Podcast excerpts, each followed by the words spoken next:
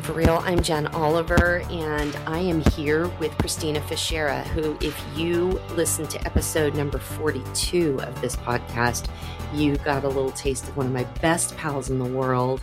And one of the wonderful things I love is Christina and I talk about everything under the sun, and we are both massive learners, I think, constantly trying to grow, constantly analyzing our lives constantly picking things apart and trying to understand things more deeply. And we're both super big about the growth mindset. And and I don't mean like oh look at us. We're in the growth mindset. We should be you know Tony Robbins or something. I don't mean it in that way. But I do know it's different. Not everybody wants to f- tear things apart break them down and analyze them and then go what's the lesson for me here? What am i going to what am i going to gain? How can i grow through this? But christine is that way and that's where we're really similar um, i am too. And i asked christina to come back because she has endured uh, the biggest loss of her life in the last six weeks. And we've been unpacking it a great deal in just conversations and I'll have her just share what she feels comfortable sharing about it. But I think the conclusion we came to was that, and Christina, you even said this, we need to talk about this more because so many of us are being blindsided by death and grief. And it is one of the most consistent things we can count on if we're human is that we will be we will live and we will die and the people we love and the people around us will live and they will die. Like it is, there is nothing more certain at all in the human condition. And so you said, I really want to talk about this more because there is so much I learned through this process of losing my mom that other people have got to know. And I would have, I wish to God I knew. So, with that, first of all, I just want to say to you, and I know there's other people listening who are walking through grief right now, they may be losing someone or have just lost someone. And I know that they will be clinging to your words because you will, so no pressure. They'll be, but they, but I imagine like, because I have not walked through this, and that's why you're the perfect person to unpack this with in in what is the antidote to the echo chamber because I could have all kinds of certainties and think I know and think I know the right things to say to someone when they're grieving. I just don't. I have not, other than loosely losing more distant friends and grandparents. It's not the same. And so that's, as always, the longest introduction ever, which I, I've just determined is a hallmark to this podcast. But I really uh, appreciate you and I appreciate you willing to just get vulnerable and share something so intensely personal for you because this is how you operate. You always go, there's a message in this. You're a messenger. You were made to be a messenger. You were made to use your voice. Your mom even said that, which I think is kind of interesting and beautifully serendipitous. Mm-hmm. And um, so I'm just grateful for you being here and sharing what's been going on these last few months. Oh, thanks, Jen. Thanks for having me here and thanks for that amazing introduction. I yeah. really appreciate that. Yeah. So, will you just give everyone just a recap uh, or or just a, a view into what's gone on, how you lost your mom, what led into it, and then we'll go into the magic pamphlet that inspired this whole podcast. Absolutely. Yep, there's a pamphlet, y'all. Who knew? Definitely. Well, so my mom was diagnosed with cancer for the second time in late July, early August of this summer, and she passed away on November 6th, so just about six weeks ago. And so it, it was a lot quicker than any of us expected. Uh, it was her second time around. She had had cancer 17 years prior. So uh, it was definitely, like you said, the biggest loss of my life. Like I, I had a bad feeling about it from the beginning when she was diagnosed, if I'm being honest. Um, mm. But, you know, it happened so much quicker than I thought. And so, even though I knew that cancer could spread quickly, and I've seen other people in my circles suffer from it, I think, you know, I don't know, part of me knew it was bad but didn't think it was going to be this quick so i think that's that's a big part of me wanting to speak because i just think sometimes you don't know until you're in it and it's happening and everything just happens so fast you yeah. know So, Well, and you even told me, you know, 17 years ago, she fought it and it was very serious and she came back from it, mhm. lived another 17 years. So there is that little piece of you that goes, well, she fought it once, you know, and succeeded. Mm-hmm. So you cling to that hope again, right? Totally. Well, and that's the thing. Anyone that knew my mom, like she was definitely the strongest person I've ever known in my entire life. And I think, you know, a lot of us say that. I just really feel even the people that in my family and friends that know her, they're like, you know, the the words they use to describe her is what a force she used to be. That's that's her word. Everyone's like she was a force to be reckoned with. Yeah. And so I think, you know, that's how we all kind of went into it. Even her, like she went into it and she was like, I got this. We're going to figure this out. She was confident from the beginning that she was going to beat it. And so, Yeah. yeah. So, I mean, that's definitely, you know, but it was bigger than her, unfortunately, you know, and that's, that's what we come into sometimes is just sometimes these diseases are bigger than us. And I learned a lot in that process with her. Would you? Okay, but I would love, I have had the good fortune of getting to know your mom through you. I actually have never met Mickey. Mhm. And um, I think it's of great value if you would just describe just her, because I want other people to be able to picture this force that um, was to be reckoned with. Absolutely. and Absolutely. and just because I think that paints this picture a little more. And if you would also like how she's influenced you and how close you guys were, because you guys y'all, it's really uncommon the closeness they had. I mean, I don't think there's a, been a day in your life. You're 40 years old, right? Mhm. 40 years old ha- that you have not communicated with your mom. 100% up until the last two weeks that she was dying we spoke multiple times a day every single day for my whole entire life and so yeah and i think that that's kind of the biggest thing that you know my friends and family have been worried about with me through this whole thing because they knew how close we were and Mhm. they kind of can't believe that i'm okay for the most part quote unquote you know like i should be a lot worse than i am supposedly so Mhm. I'm sure we can dig into that later, but that is a big part of it because everyone knew how close we were. So, yeah, I mean, to paint the picture of who she was, uh, she was this little, you know, f- I think she was probably 4'11 by this time. She was, she always joked that she was shrinking by like an inch every year now, but she was like at her, at her peak, she was 5'1. So she was 4'11 now, this little four foot 11 you know, ladies, uh, Puerto Rican and Mexican from New York City, lived, born and raised in New York City, and she was just a force to be reckoned with, and everyone knew it. She was very direct. She would tell you 100% what her feelings were, whether you wanted to hear them or not. So people would ask for her opinion, and she would say, "Do you really want my opinion or no? Like, I just want to know ahead of time because I'm Yeah. gonna I'm gonna give it to you. So if you be ready for that." Yeah. And that was just who she was, and she just, you know, she didn't take any shit from anybody. That was basically her, and those were her words, not even mine. But Yeah. that's her Like how she was 100% fiery um, but at the same time she was one of the most loyal people i've ever known like she just when she loved you and you were in her circle like she would you know give you the shirt off her back Yeah. and so you know i just always love that about her Yeah. so Okay. And was she also so we were laughing because um I was having a conversation with my son like two weekends ago and I said, oh, I feel so empowered. And he goes, Mom, you've got big dick energy. You need to just rock it. What did he say? It was something like that, right? mhm. So of course I was like so pleased. Like, yes, I am badass. Yes, check Totally. me out. And so I tell you about it. And then we start talking about your mom.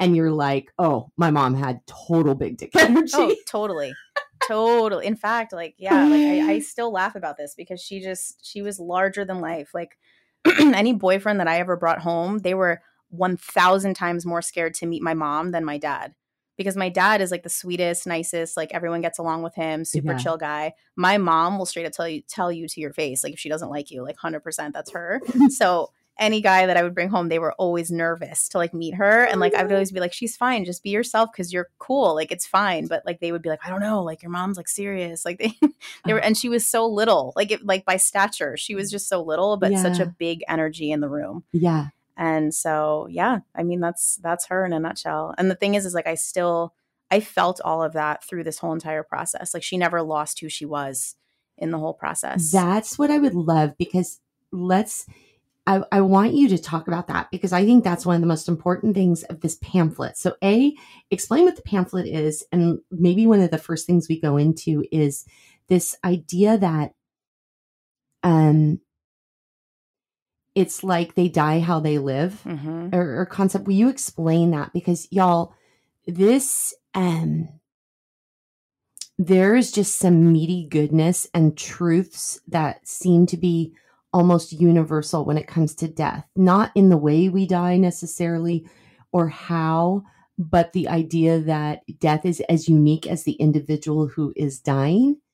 And I would just love if you would talk about that. And then maybe we can go back to kind of earlier stage stuff Yeah. too. for sure. Well, just to sort of paint the picture for everyone, like I I remember that I was supposed to fly out on like a Wednesday to go. She had been getting progressively worse and I it's funny because I've had con- conversations with friends who have lost family members before prior to this whole scenario and they shared with me cuz you know, I'm over here in California and my family's in New Jersey on the East Coast. And so Yeah. I was grappling with terrible anxiety to be honest over the last couple months of when is the right time to go back? Like when should i should i be there right now? Should i wait? She kept telling me to wait. Every time i called my mom i would be like do you want me to come sooner? She'd be like nope just come for the holidays come for the holidays. It's always what she was saying. Yeah. and my friends that i had talked to here who have gone through similar experiences told me you know you're going to know when it's your time to go back there. You, you will have complete certainty. And i i grappled with that because i didn't have any certainty in this whole entire thing. And so i just remember being like do I trust myself to have certainty? Am I going to know what that's going to feel like? Or is it just going to happen? Like, I just didn't trust myself. Right. You know? And God forbid that horrible feeling you were like, and what if I don't yeah, make the right decision and I miss Yes. it? Yeah. totally. Okay, keep going. yeah. Yeah. So I was very worried about that. But sure enough, in you know the final weeks, kind of leading up to her death, which I didn't even know that that was the end yet until this pamphlet that we'll get into. But I had felt in my own physical body that things were getting worse. Like I just knew it, and I just I had booked a flight, and then something just was kind of tugging at me to go out sooner.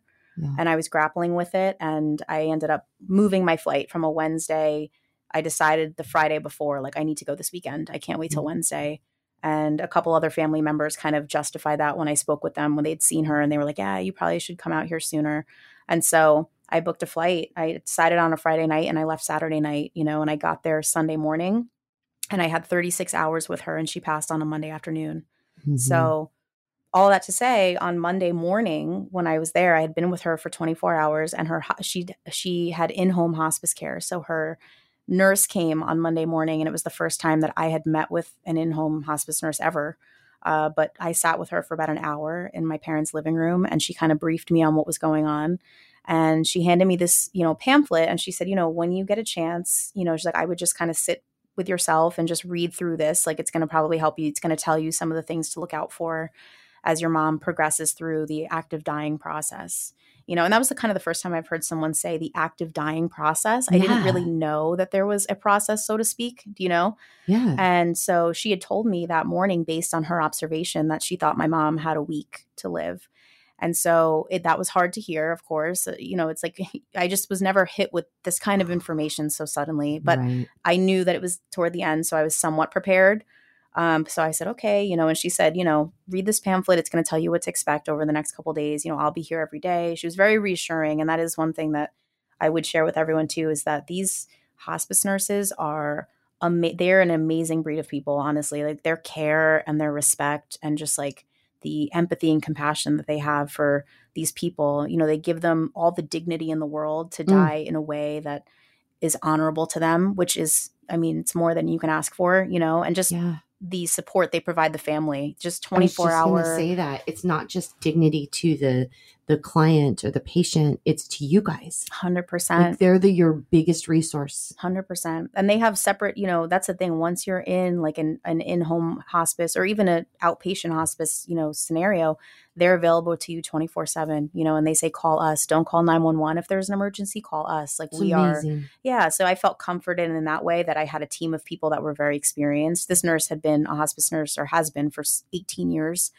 So, you know, all that to say, this pamphlet that she gave me, I just had learned in that hour that there was a process that the the body is actually built to die. Like like to your point earlier, it's like the only sure thing that we have in our Yeah. lives is that we're all going to die. And as someone that is so, I'm, I'm very into the gym and athletics and running and gym stuff, all that. And it's like I spend so much time trying to like build up my body, right? And take care of it. And the one thing I kept thinking about through this whole thing is like, you know, there's only a certain point and then, it, you know, your body kind of takes over and goes through this natural process when it's your time to be like, well, I'm going to decline in my way. And this is the process through by which I'm going to do it. And Which on its face, like has such a beauty and dignity to it because think about it. Just as a baby is born and you don't have to tell it how to grow. Right. Like right. the body, the way we are so fearfully and wonderfully made and created, divinely inspired from my personal experience. However, our belief systems inform that. It's wild Mhm. that it is just instinctive and knows how to grow and knit bone together and put tissues and build muscle and synthesize proteins. And to your point, yeah. Mhm. And it knows how to die. Yeah. That was that was a fascinating thing. to me. Yeah. Like it knows how to do it. Like we don't and and to kind of like preface all of it too is like I'm a huge control freak. Like I try to control everything. No. and so this was like bigger than me obviously and starting to go through this process and realize I actually have zero control over what's happening right now and so does my mom to a certain point. Like she mentally has her way of being but her body was taking over at this point on its on its primitive way of doing things, primitive Yeah. way of doing things. Like yeah. it was just like this is the time and so this pamphlet that that the hospice nurse gave me uh, it's called gone from my sight the dying experience. And it basically is it's a short little pamphlet. It's only like 10 pages and i've read it now gosh it has to be over 20 times at this point. But i never got a chance to read it because she gave it to me monday morning and my mom passed that afternoon which was you know well before the the week timeline that she Yeah. had given us and so it was unexpected in that way. Yeah. um, so I didn't get a chance to read it prior to her passing, but I read it, you know, many times after and since. And every time I read it, I'm reminded of the fact that I saw a lot of the things that it talks about in the 36 hours that I had with her, Yeah. which basically just tells you what to expect, you know, in the weeks and even months leading up to someone's death. Yeah. I mean, it goes, y'all, it goes back like months. Six months even. Yeah. Or- And the signs, and you were saying that all of the sudden, one of the key things I remember you would just be agonizing over the biggest phrase you would say when you'd be trying to talk and unpack this before your mom passed and you were still here in California and we would talk all the time and we'd go on these walks and you go, I don't know. That was your phrase. I don't know because you didn't. I You didn't, didn't, know, yeah. and you d- can't stand not having control, and um, or just having some sense of what is going on. Mhm. And I remember I said, I I told you that principle of that in the absence of information or truth, we will create a fiction so far worse than what is actually real in our minds, right? Mhm. And that's exactly because you didn't know what to expect. You also have a tendency, if you don't mind me saying, you're hyper vigilant Mhm. always Totally. have been. And so you want to be prepared for whatever because you've had a few like needs to be hyper vigilant, especially with your parents. Like Mhm. that if there's so there's a history and a precedence there. But isn't that crazy? If you could have had, like you guys, we're going to put it in the show notes. This pamphlet is so eminently useful because even if you don't have anyone you're losing right now, to just understand the exquisite and precise and imprecise nature of leaving your body and death obviously in a situation where you're sick we it isn't necessarily the case in a sudden death experience if someone's in an accident or whatever that's a different deal this is Mhm. somebody who's dying from a progressive disease Mhm. right Yep. but I just think this is so valuable. So, would you kind of recount what were some of the things that you went and you went, oh my gosh, and go from all the way up to the day of losing her back to a couple months prior and all the things you were just so confused by, but now they make perfect sense? Yeah. Because I think that'd be helpful. Absolutely, absolutely. Well, I think the biggest thing was, and and I know you were there for it. You know, like you said, we you, we went on so many walks, which I so appreciate, and that's something too. I just want to call out too, is like you mentioned earlier, like you haven't gone through this exact scenario yet, and you know, I think a lot of people say like I don't know what to say or what to do or Yes. whatever for a friend, but I can honestly say that you are one of my closest friends and you just our walks, like just our walks and just letting me unpack some of this stuff when I, we both didn't know and you were just helping me hypothesize or just sit in it and just kind of and like work through it together. Like I just so encourage people to do that for friends because it's so helpful. Like just Yeah. to have that space, just to create the space to talk about it. And it doesn't have to you know, I wasn't, you know, like we didn't talk about it 24 7 when we were together, but just to have those moments and have Yeah. those walks, like it was so incredibly helpful Yeah. for me.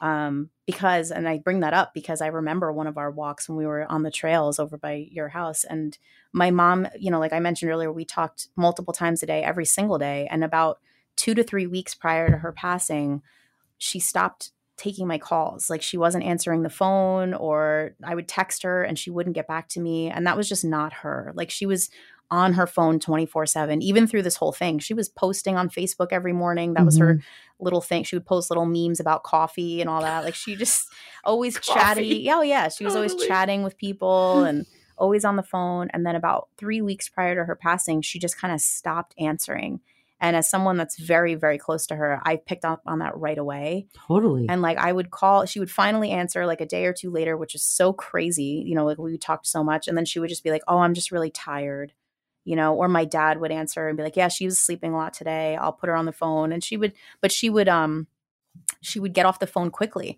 Like I would ask her how she was doing, and she'd be like, "I'm just tired. I just, I gotta go. Like I'll, I'll talk to you later." Yeah. And I felt, you know, I knew she was going through a lot and she was in a lot of pain, but I felt very like hurt by that because I just, mm. being so far away, I just wanted to talk to her because it's all that I had.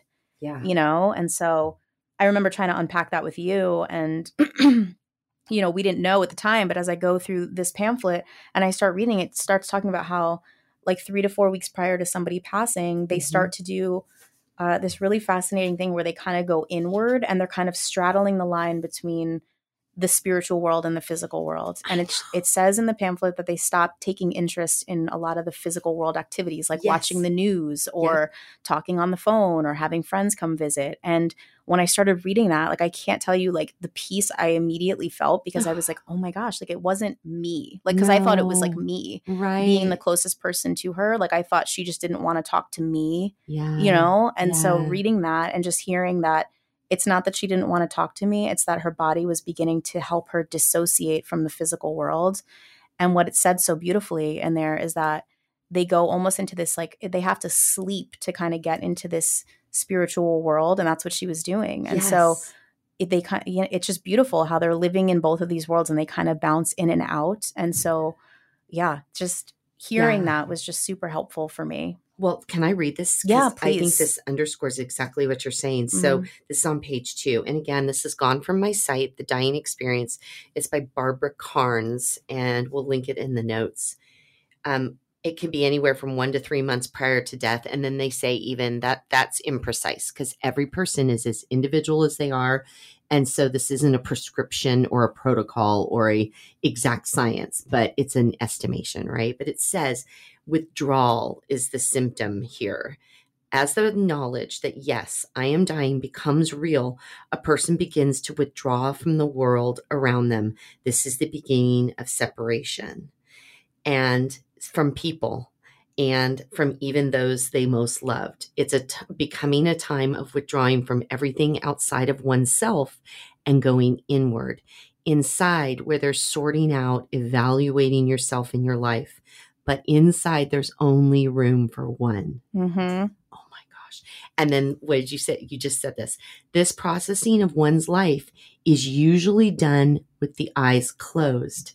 So sleep increases. Hence, she's like, kept saying, I'm so tired. Mm-hmm. And of course, we know what was ravaging her body. Of course, she was tired too, yeah. right? Mm-hmm. A morning nap is usually added to the usual after nap. Staying in bed all day, spending more time asleep than awake becomes normal. It appears to be just sleep, but know that important work is going on inside on a level of which outsiders like us aren't aware. And with this withdrawal comes less of a need to communicate with others. Words are seen as being connected with the physical life that's being left behind, and they lose their importance, whereas touch and wordlessness take on more meaning. Mm-hmm. Oh my gosh. So crazy. Yeah. So then that made, I love that it made you feel better and gave you a sense of, um, yeah, solace that it wasn't at all about you. It was just she was going through the, the normal process. Mm-hmm. But then what was amazing is, are you willing to share? Like, yeah, you got a few more words from her, which is so stunning when you now look at like where she was at in the process and her body shutting down. Mm-hmm do you want to share about then you get there you get there on sunday morning mm-hmm.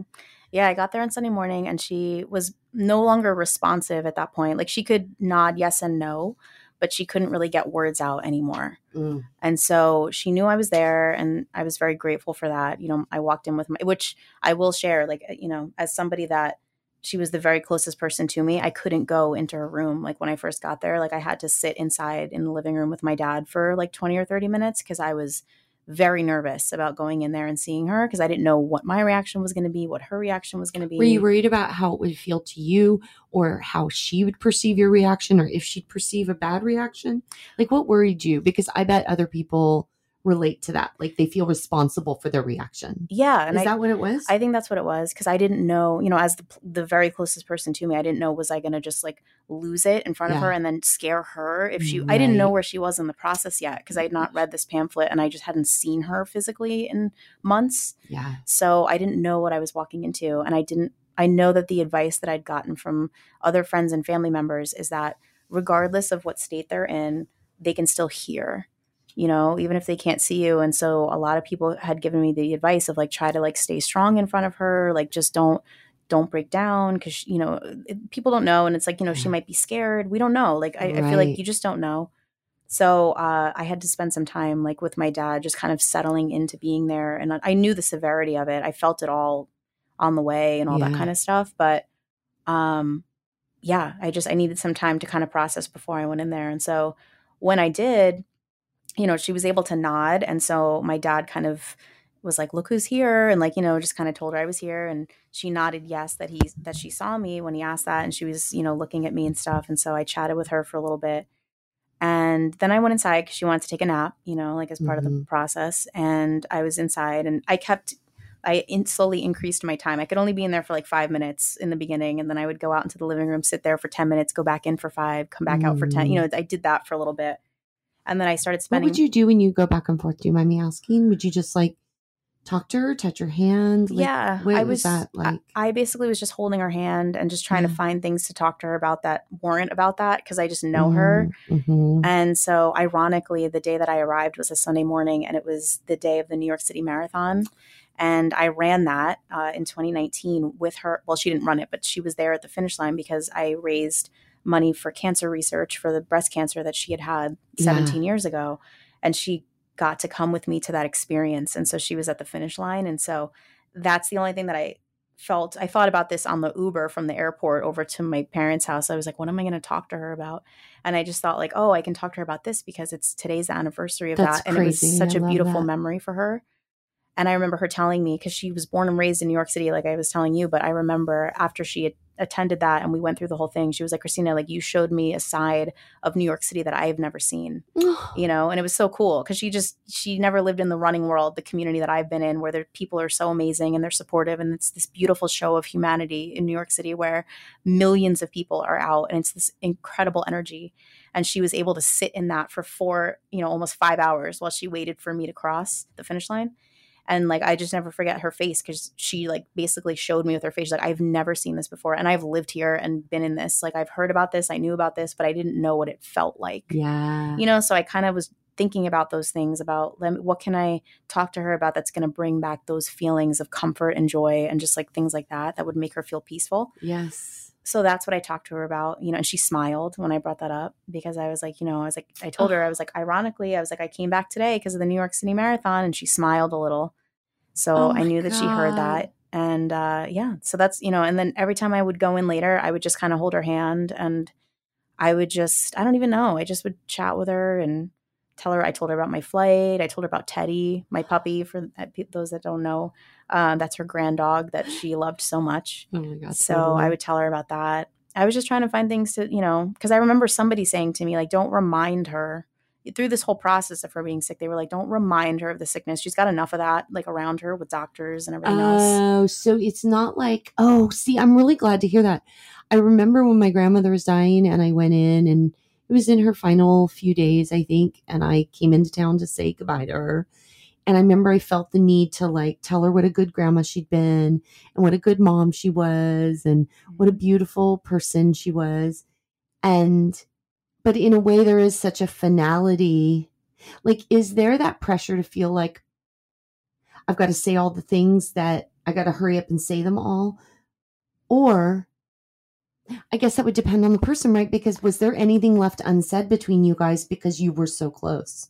And that's what's funny. The the hospice nurse said to me when I met with her that Monday morning, she said, do yourself a favor and go in there with your mom, close the door, talk to her, like spend like 10 or 15 minutes talking to her Yeah. and tell her anything that you've not said to her. You know, that she's like, that's, we always advise our, you know, families to do that. Yeah. And I, again, had this feeling of just like solace because I was like, there's nothing that I could tell her right now that she doesn't already know Oh my God. because I've talked to her so much like throughout my whole life. So I had nothing to say, like other than the last couple weeks that I hadn't been talking to her because the day to day was getting a little more crazy for her. Like Yeah. there was nothing that she didn't know, you know? That's so remarkable. And I think that's really uncommon. Yeah. Well, that's the thing. I'm, I feel very grateful for that because I know Yeah. that that's not everyone's experience. I just know that the closeness that we had, I mean, she just knew everything all the time. So hmm I was trying to, you know, like, you know, just pull from anything I could to keep it light for her because hmm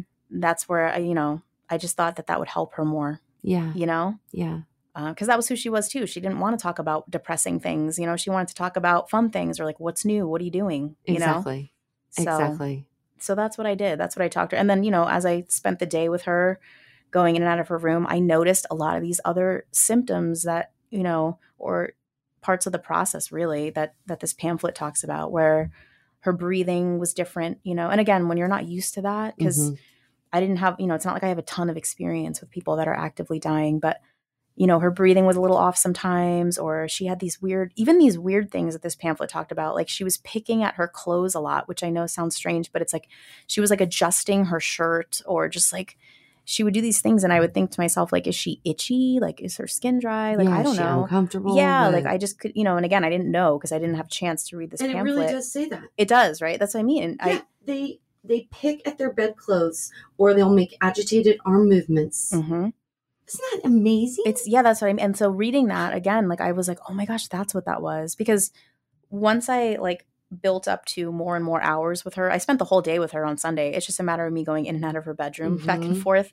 But I basically in the afternoon I was in there for hours. You know, like I just was going in there for an hour at a time, coming out for Yeah. 10, 15 minutes, going back in. So I really Yeah. observed what she was doing, you know, because I also didn't want her to feel alone, you know, because she's by herself in the bedroom, you know. I mean, my dad was there too, but I don't know, like there was no music in there because you know they, they weren't. It, it's not like the room was ready for her to be dying in it, kind of a thing. It was her bedroom, and she didn't have anything in there, so like I just felt like I didn't want her to be by herself, so I would sit in there with her, and uh, you know, you mentioned the, the random arm movements. There was a beautiful moment that I had with her on Sunday afternoon where her eyes were open, but I could tell she wasn't coherent. Her eyes were open and it looked like she was dreaming. Like her eyes were moving side to side, like she was Wow. dreaming. And so I was watching that and she was looking up at the ceiling in her bedroom. And it just looked like she was having this beautiful dream. And so I was kind of just watching that. And then uh-huh. at one point, she raised both of her arms up in the air as if she was hugging someone. She looked like she, like she had seen someone and that she was about to hug them. oh my gosh. And I was like, oh my gosh, like I just wasn't expecting it because I was just So sitting there beautiful. staring. And as I, you know, I can't remember if it's in the pamphlet or not, but I know the hospice nurse, I told her about it when I Mhm. saw her that next morning. And she Yeah. said to me, that's a really beautiful thing. She was like, I've been doing this for 18 years. And she's like, that's one of the most common things we see as someone's actively dying. She's like, what that is, is that people that have passed that, that, the person's close with come to get them so they start to during these these times of straddling both worlds their Yeah. loved ones are appearing before them to kind of make them feel more comfortable and not be scared and just kind of show them like this is what's happening. You're coming with us kind of a thing you know? And so when she told me that after i shared that, that story with her she was like it's a really beautiful thing. She's like so you should feel very comforted that she has people around her you know Oh that are taking gosh. care of her. It, that's so beautiful and it's like whatever our beliefs are that there is a comfort in knowing that however this process looks and i, I know someone who had um, three catastrophic like near death experiences you know megan that Mhm. spoke um, and her stories in a book too. Hers were not a long drawn out death. Hers were instant drowning car accident hemorrhaging right? But she too had the experience of seeing loved ones her parents who had preceded her into death etc um come to her and or push her back. Because clearly she they were like it's not your time yet. It's so Mhm. crazy. And again whatever it doesn't there's freedom and a beauty in the fact that there's such a diversity of thought around this whether it's a religious thought whether it's whether we believe in heaven whether we believe all of those things. I think what i love about you and what you're sharing and what that hospice nurse revealed is that we can all take solace and feel comfort in knowing the process um whether it's someone we love and we're worried are they suffering? Are they struggling? Is this terrible for them? This departure? Or um what we might think we are anticipating about our own death? I really appreciate having less fear about it now Mhm. because just by virtue of talking to you and learning through your experience with your mom, I feel like I have even less fear of death or less fear about it with my own family members when it comes, you know? Mm-hmm. So, ugh. Yeah. And it's funny you say that because I too feel like that now. Like, I, that's the thing. I think I had so much anticipatory grief that I had been going through since my mom was sick the first time because she was not supposed to make it from the first cancer diagnosis that she had 17 years prior. She had triple negative breast cancer, which is like the one that you don't want to get. Like at that time, they didn't, all they had was an experimental chemo treatment for her. And they basically told her at the beginning, like, we don't know if this is going to work for you. This is kind of a shot in the dark. We'll give it a shot. Wow. And, you know, by the grace of God, she made it, you know, and we had another 17 years with her, but the chemo wrecked her body and she had neuropathy in her legs. She developed kidney disease. She lost sight in one eye, her retina detached. She had tinnitus in her ear where she couldn't hear. So Wow. the last 17 years for her were not easy, you know. Yeah. So I think that, you know, ever since she had had that, I kind of always had this anticipatory grief that I was experiencing of like I could lose her at any time. Like Yeah. that never left me yeah. for 17 years, you know. And so I think when I had, you know, faced this and it really was the end this time, there was almost a peace to it, you know, as, as after like, I'm not worried anymore because I know what's happening now, kind of a thing, Mhm. you know? Yeah. And so that was, you know, again, it's not like it's it was easy. It definitely was not, but there's peace in it, you know, that I didn't have before that. Yeah. Let's take a quick break. And then when we come back, I want to kind of delve into the anticipatory grief a little more, but also just where you're where you're coming to in this last six weeks, the process, because the change in you has been so profound in a really beautiful way that does not diminish your mom's passing. It underscores what an amazing woman she was and the influence she had on you, but also what an amazing woman you are. And I think that's worthy of mention. And so let's take a quick break, but then I want to come back and just there's there's so much additional hope beyond what we've just talked about that I think you, my listener, friend, pal sitting on the couch with me, maybe you're just like aching for that. You need that one little thing. I just feel that sense like you're you're grappling for and aching for and reaching for that one little thing that you still need to hear. And I hope we bring that back to you in just a sec. We'll be right back.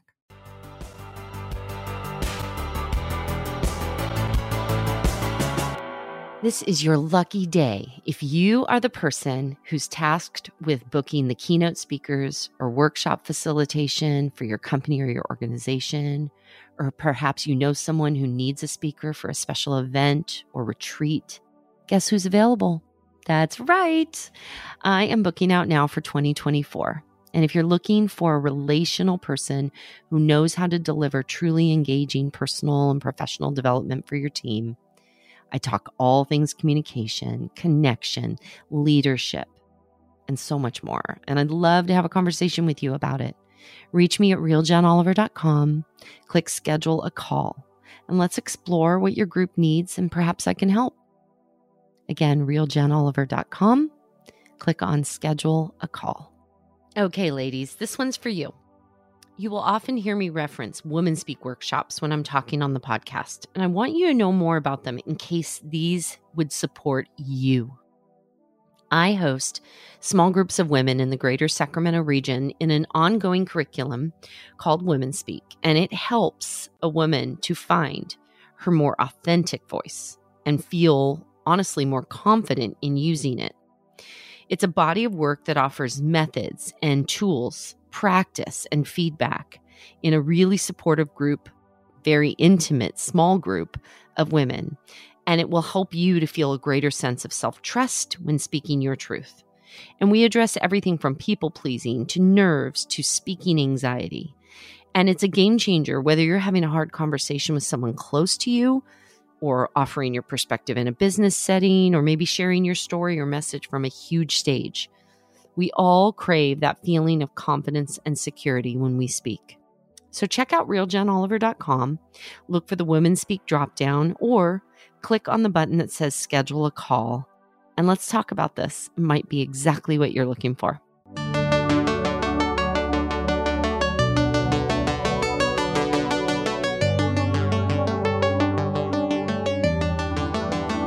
And we're back.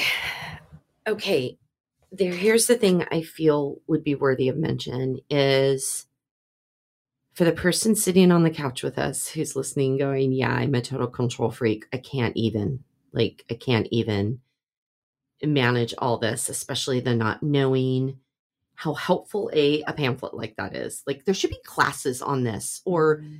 Workshops or talks or I'm convinced you should be giving a talk on it. So stay tuned people.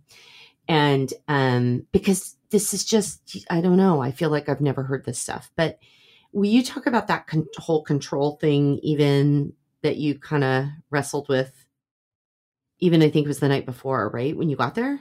Yeah, like I think, you know, I'm definitely a control freak, like type A personality, which I get from my mom.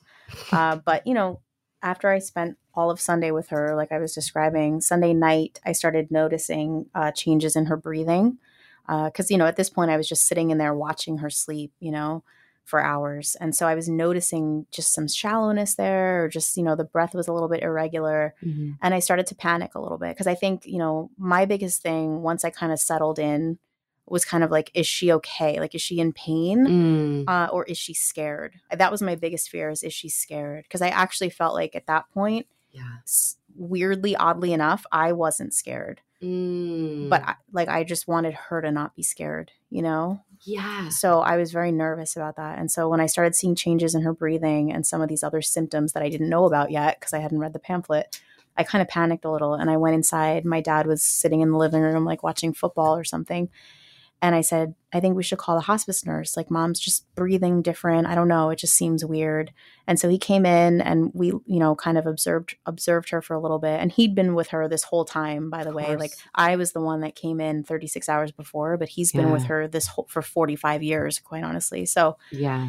I panicked. He kind of came in and he was like, I think she's okay. And I was like, I don't know. I don't think she's okay. Like, I kind of had this moment where I was kind of fighting him a little. And I was like, no, let's call the nurse. Like, I got very um, controlling. And I just, we went into the kitchen and I remember him pulling out this uh, little box of medication, liquid morphine, and some of these other medications that they had the hospice nurses had prescribed and they said you can give the give her these you know it's under the tongue just like a little um, syringe things or you know whatever and you just give these to her every four hours or something if you see that she if you feel like she's in distress mm. and so mm. my dad was like well we can just give her like more morphine or what and i'm like no no like I, in my mind what i realize now is like i was even though i knew that at this point that she was obviously dying I thought we could still save her, you know? And I thought yeah. by calling the nurse, they could give her something and it would help her breathe better again. And then maybe she could maybe talk for a little. Like, I just, mm. I think it was mm. sort of my sort of last ditch effort to kind of just be like, no, I think she could be okay or something, you know? Like, totally. even though I intuitively knew, yeah. I just, when I was seeing the symptoms, I was like, no, no, let's get someone in here to see if we can just alleviate those symptoms, just fix it. Like, yeah. that was my thing, just fix it. Yeah. And my dad had to like grab me by the shoulders and kind of just be like, Christina, she's okay we can give her this medication. There's nothing more that we can do for her. He's like the, the nurses have been coming here every day.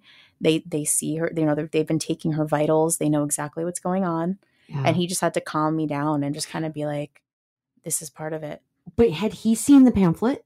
No, I that's the thing. I kept trying to Oh. get I don't think anyone read the pamphlet except for me. Oh my gosh. Yeah. Like no one but I'm the But one. Like I'm the because learner. been around. Yeah. I'm the learner that's like, Yeah. give me any piece of information that I can try to distill and logically make sense of, and I will devour it. yeah. Whereas really my dad are. is much more just like in the moment, in real life, like this is what's happening kind of thing. And I think, Mhm. you know, he knew too. Like, again, like before I got there, a chaplain came, a social worker came, the hospice nurses were there. So they have a whole team that comes in and walks you through the process. So he felt more comfortable, I think, than I did because I came in late and I just, yeah. and I think that was all divinely designed as well because of my personality. And I don't think I could have handled being there like my dad was because of how close we were.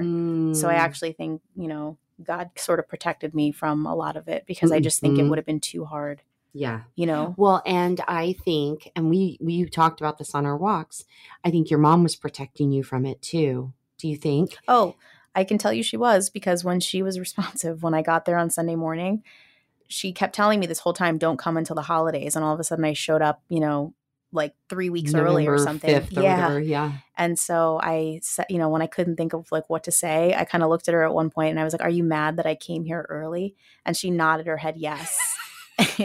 and it's something that my dad and I still laugh about and my family too, because I told them too. And they're like, That's her. Like, couldn't even speak. And she was mad that I came early, you know, because I didn't honor her wishes in that Oh way. God. So, but you know, I think she nodded in a way where, you know, again, she couldn't even speak, but I think we had this mutual understanding where she was like, I'm mad, but I'm also really glad you're here. Yeah, totally. You know, and totally. and that's the thing. And and because she was non-responsive, I wasn't expecting to hear anything from her after that. And she managed to whisper to me, I love you in the that afternoon. At one point when I was in there, I held her hand and I was just kind of I don't even know what I was talking to her about. I was probably just nervously talking about whatever and she looked at me at one point she and she squeezed my hand very hard which i remember being like geez like she squeezed my hand and i was like ooh that was that must have been hard for her because she was so frail Oh my gosh, right? and so i just remember thinking like that took a lot of it made me think Took everything. Yeah it took everything and after i read that pamphlet about how they're kind of living in both worlds Yeah. i thought like she was very present in the physical world in that moment Yeah. you know what I mean? Yeah. Like whatever, you know, she just had this moment of clarity where she Yeah. wanted me to fully see. She looked at me, she grabbed my hand, she squeezed it and said, I love you. And like there was no mistaking any of that, you know? That's amazing. I Mhm. can't even think of a more beautiful gift And me either. Like that she gave you. totally. And I never heard her speak again after that. But that's the thing. I again, like we talked about before, anything that went unsaid or anything that I regret, I'm so thankful that those are our last words. Yeah. You know? Like Yeah. so thankful for that. Yeah. Yeah. Oh, totally. Okay, what about uh, one of the things I've noticed?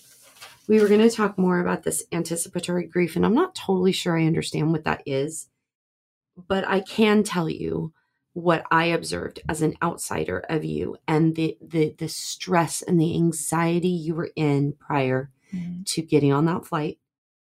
And then what I've observed in you since you came home, and I wrote it down. I was like, that you were somehow sturdier, stronger, wiser, more resilient. I sense this groundedness in you. And I have to just say, I'm so proud of you and happy for you from the standpoint that um this was the thing that you said this is the worst fear I have, right? I Mhm. mean, without question, the fear of losing your parents, especially your mom, Mhm. was like it, the top utmost fear you were constantly living with and Yeah. in anticipation of. Mhm. So, is that what you mean by anticipatory grief? So, you were already grieving just the idea of losing them one day? Yeah, I mean, I think, like I said, when she had cancer the first time 17 years ago, I thought she was going to die then. And I felt like every day was a gift since then, which it was with her. Mhm. And so I think I lived with this fear of she's she could die any day now. Like that, her mor- mortality became very apparent to me after that. Mhm. And so every day I was living in that. Like if she didn't answer the phone at the exact moment that I called her, I would panic. And of course, she would call me right back, like a few minutes later, because she was on the phone herself or whatever. But I was living in that fear that something happened to her for 17 years. Mm. And as a result, I mean, you know, I think we talked a little bit about this in our last episode that we recorded together, but I think I postponed a lot of my joy and what I was looking for in my life because I was living in this huge fear of losing my parents. Yeah.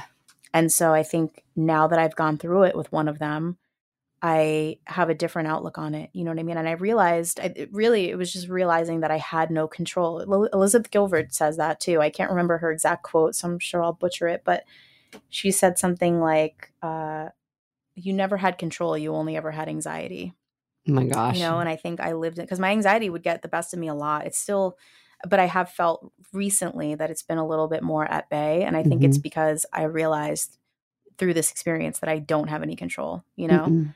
and when she the mo i mean i was there when she passed away and i was in the room after she passed and i could feel and i don't know how else to say this it's just from like a tactile physical perspective she Mhm. was no longer in the room like her body was just there but she wasn't there and so That's so crazy to think of because I've never had that experience where I was in the room with someone who passed. yeah I know a lot of people have. hmm So you described it before. You mean like when you know someone's in a room with you, hmm you know there's a presence there. yeah And then you're like, the presence is gone. yeah like have you ever like you, I don't know if you've experienced have you experienced this where it's like you feel like you know if you're doing something or you're out in public somewhere and you feel like someone's behind you or Yeah. you feel it's like you you can feel Yeah. this live energy of some sort Yeah. Even if you can't see it. even if you can't see it and Yeah. so I think you know even seeing her in a non-responsive state where she was sleeping I felt her there like I could see her breathing she was warm like when I would touch her hand and stuff yes. and after she passed away, I was in the room, you know, a couple hours later and I was sitting next to her and I grabbed her hand and it, like it was cold.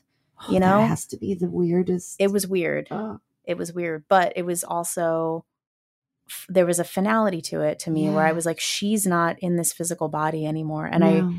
Even the hours leading up to her death, like seeing because she was in a lot of pain, you know, and I think Yeah. the medicine that we were giving her was helping her, but I just really reconciled the fact that as much as she's the most important person in the world to me, I don't want her here anymore if she could only be in that state. You know what I mean? Because it wasn't good for her and it wasn't a good quality of life for her. Yeah. So I was able to be okay with it, like when she went, because I was like, she's in a better place now because she was going through it, you know, like at the end. Mhm.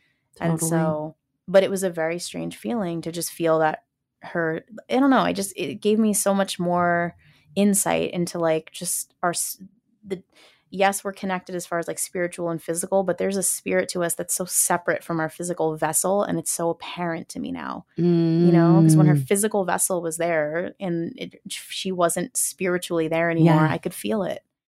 wow. You know what I mean? So it's like, and I, I, think, don't know what you mean, but that's what is so in, incredibly illuminating by the way you're explaining it. And I, it, what it tells me too is there's something so honorable and remarkable about being there and having the privilege of witnessing someone leave. Yeah. Yeah. That's it's yeah.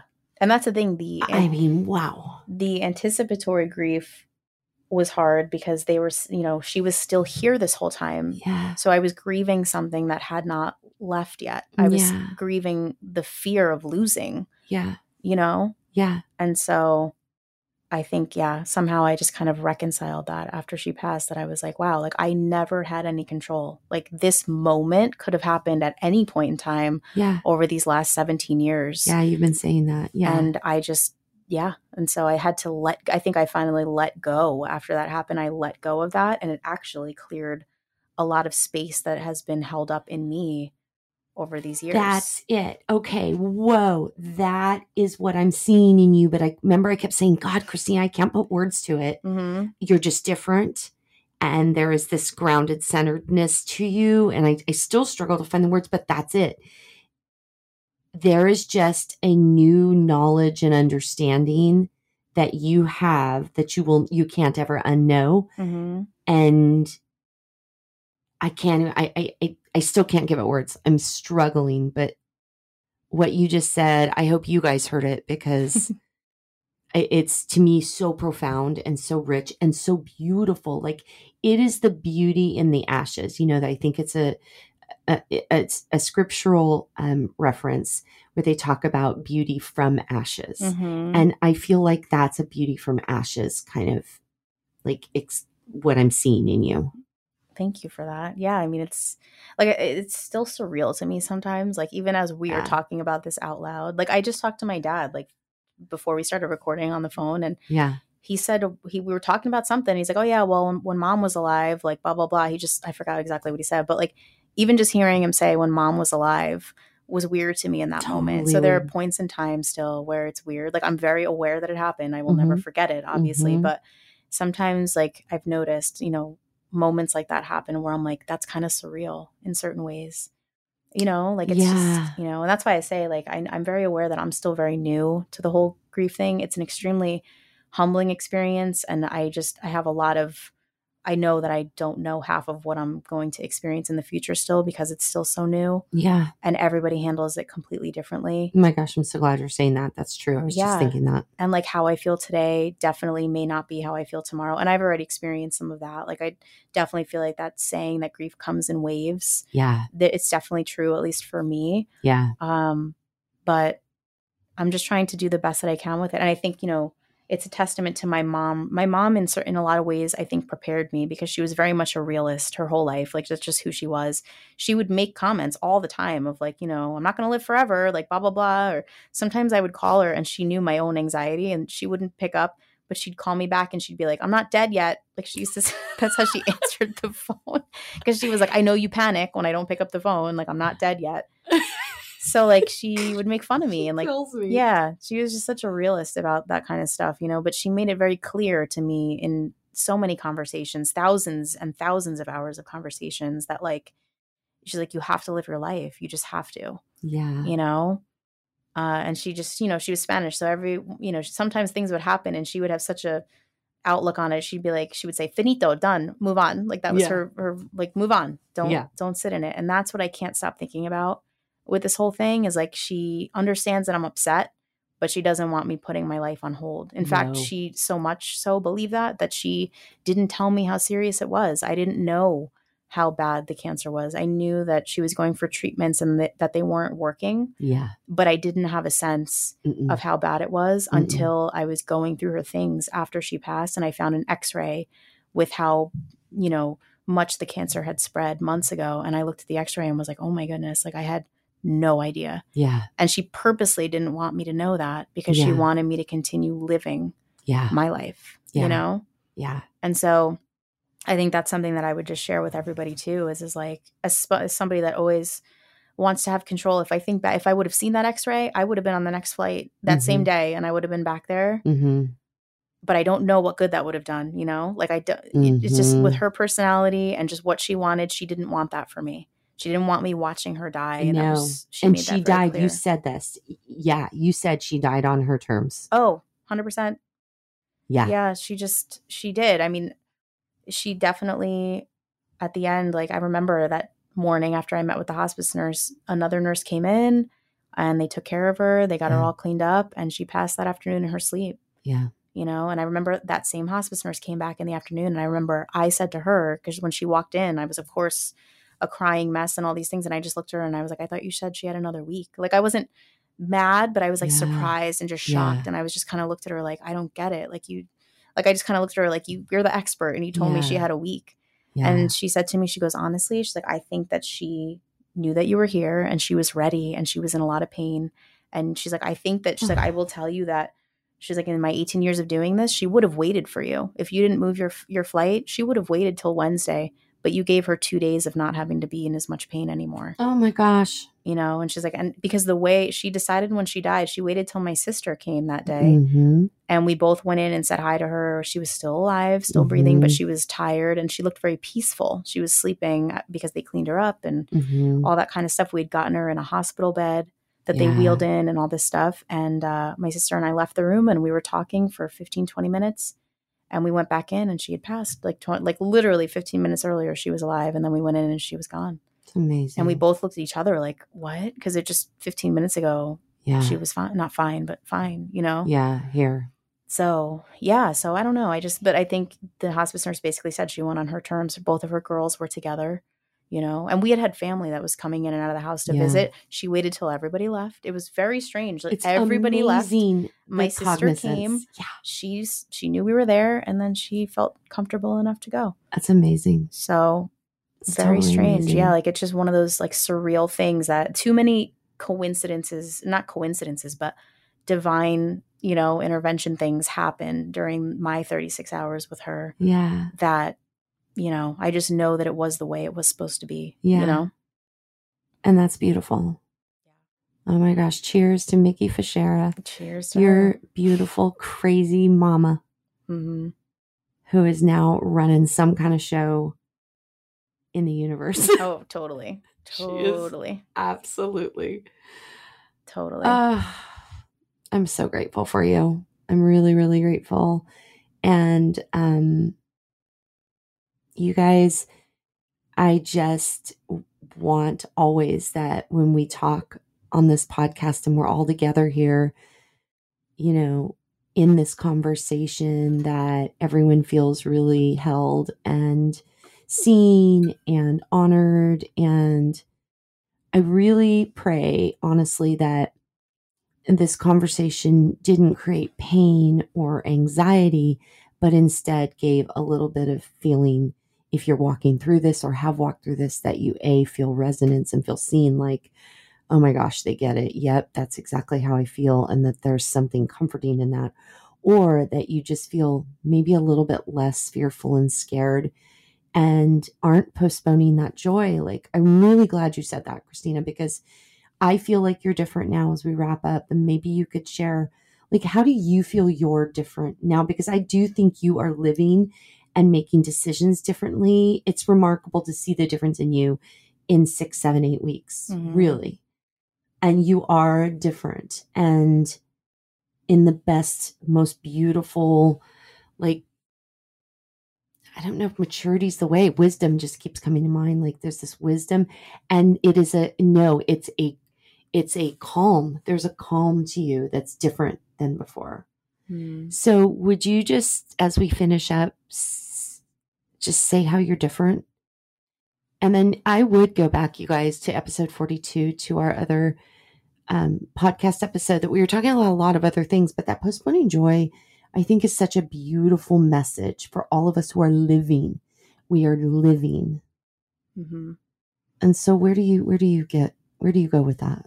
Yeah, like two things come to mind. The first thing is I actually feel, well, I feel a little bit guilty if I'm being honest, Mm. um, that I it took this for me to feel this calm because I think my Mm, mom was always trying to gear me towards feeling more calm to feel this way wow. and I was incapable of doing that somehow. Like even with therapy and all the different things, like I was always worried about this moment, and so I think it was holding me back in a lot of ways. And she saw it and was always trying to get me to not be like that. So I feel guilty that it took Mm, you know this happening for me to feel more calm now. yeah. But I also feel a sense of just you know I want to honor her now, and I want to take more control like over what I'm doing in my life. You know what I mean? Because I think anybody that we love so much, like we want to control. And I always, what always comes to mind for me is I always said, like, I want to bubble wrap my parents if I could, just keep them You safe. have always said that. It's true. Like I Mhm. just I picture it because I'm like I just want to keep them safe. And I made Totally. all the decisions that I've been making in my life were to try to keep them safe. And I realized that I can only do so much now. And Yeah. you know, there's so many things that are bigger than me that have a, you know, way more control than I ever thought I had.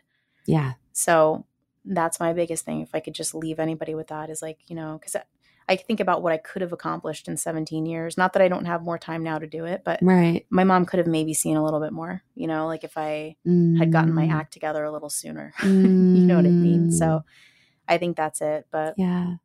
Yeah. Well, and I think you really just spoke to something that is for so many of us who, whether it's our parents, whether it's our spouse, oh, here's a big one our children, mhm. Wrapping them in bubble wrap, trying to protect them. God forbid any harm would come to them. Like, I, I believe that is so common. Mhm. I- And, and it comes from a place of love. We care about them. We don't want anything to happen to them. We don't want to lose them. We don't want to endure what it would feel like to walk the earth without them or have anything, any harm come their way. Of course. Mhm. Like, I think it's one of the most human things about us. And um, all of this is just, uh, I guess, the art of being human. It totally is. Oh my gosh. Yeah. But I just think, you know, the biggest thing that we can do for anybody that we love, if you're worried about them or you have anxiety about them, is like just, you know, the biggest thing I can think of is just to live and honor them while they're still here. Yeah. And live your life. Like, I just, I think it's so important, you know? Mm-hmm. Totally. Because totally. we all are, we all are on the journey together. And the one thing that I've learned is all the things come when they need to come. And I didn't I didn't have faith in that before. Like I was always being like, Am I gonna know? I don't know. I don't trust myself. And yeah. just like other people shared wisdom with me and told me I would know, I did. And like now I understand that. So I think if I had heard that from somebody that I trusted and somebody that I just not that I didn't trust people's advice, but like, you know, when you know yourself and Yes. you just like now that I feel it, I'm like, I wish I could have felt this in me years ago. Mm. Do you know what I mean? Yes, I do. So Yeah. Well, we're here now. Yeah. Oh my gosh. And one more thing I just want to add before we wrap up is I read a quote recently in my journey of going through this whole grief process, and it said, healing happens in community. And I just want to call out how important it is to have, you know, if you have a friend or family member that's going through a very difficult loss like this, like just how much it means to have close friends around you. And, you know, all of my friends here, you know, in the co working space, and just in this community of Folsom that are so fantastic. And also all of my friends that came and showed up for me in New Jersey when my mom passed, all of my roommates from college that know. were I couldn't believe my my me that. closest friends. And I, you know, everybody gets busy and life gets crazy and we don't all talk every day, but to have them come out of the woodwork at the one of the most important times of your life when you're just going through this loss that's unlike anything else. It just really shows you who your friends are and who you can count on. And I just encourage anyone that's listening to it that has friends or family going through this, like just be there, you know, because it, it means the world. And I will never forget how much my friends have been here for me. I mean, my friends in California, I felt like they were with me every step of the way in New Jersey. You too. I mean, just sending me care packages and the phone calls and the texts, I really felt like everybody was physically with me, Mm. you know? So just to be held up like that is Yeah. just incredible. So, Well, and what I think that says too is again, presence. When we're like bodily presence, it's such a weird um, juxtaposition when we talk about a soul being present and then not present anymore. And then it's just a body, a vessel that's now there and they're not there anymore. But then how much it is so meaningful when we are present for each other Mhm. in this like it's you could have the joyful stuff and you could have um the, laughter and the fun and the joyful thing and all the fun memories. Yes awesome. But oh my gosh when we show up for each other and i really appreciate you saying that too because i'm one of those people that i always want to have the right thing to say and i'm afraid of saying the wrong thing. I think all of us grapple with that. What's the right thing to say when someone's lost someone or when someone's about to lose someone let's say? There are no words that will ever be sufficient when someone loses a person that they hold so dear. But our presence and our support and our love and our just care and concern is so sufficient. And so we got to just remember that showing up imperfectly and not knowing the right thing to say is so perfect because it's the showing up and it's the presence.